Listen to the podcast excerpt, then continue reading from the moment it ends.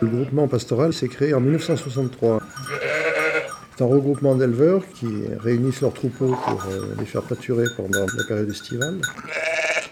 Je suis Bruno Charles, un des éleveurs, et je suis président du groupement pastoral des Madras Chamchaudes depuis 2013. Et j'ai pris la suite de Louis Charpentier qui lui a été président pendant euh, plus de 40 ans. Alors, dans le groupement pastoral, on est six éleveurs ovins et deux éleveurs de bovins. Le groupement pastoral Emindra Chamchaude, Emindra parce qu'il y a un quartier euh, sur l'Emindra de dessous euh, qui est un quartier bovin. on a un autre aussi quartier bovin euh, côté col de porte. Donc dans le groupement, il y a des éleveurs qui mettent des génisses. Voilà. Et Chamchaude, bah, sur la montagne de Chamchaude, ce sont les moutons. Donc deux quartiers bovins, un quartier ovin. Donc ce sont des éleveurs qui se regroupent pour amortir des équipements, amortir aussi le, berger, parce qu'individuellement, un éleveur n'aurait pas la possibilité de payer un berger.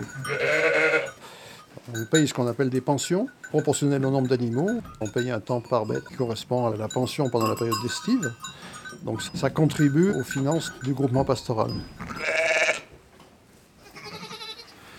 On a aussi des subventions parce que le, pastoralisme, ce n'est pas une activité très rentable.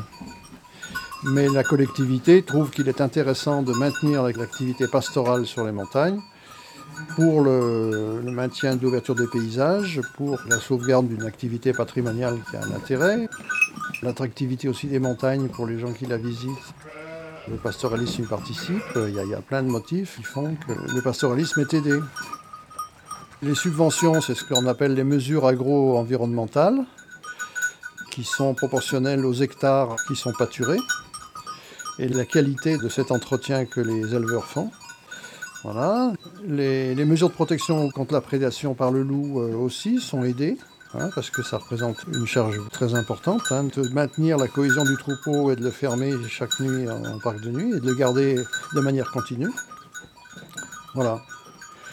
Avec ça, ça, constitue les ressources de cette association, de ce syndicat d'élevage qu'on appelle le groupement pastoral, et qui nous permet essentiellement de payer le berger. C'est le, berger qui coûte le plus cher en termes de dépenses, c'est le berger qui coûte le plus cher. Après, il y a des équipements de clôture, des équipements euh, pour faire des soins, euh, le maintien du confort minimum des cabanes où, habite le berger, euh, voilà, qui reste très spartiate.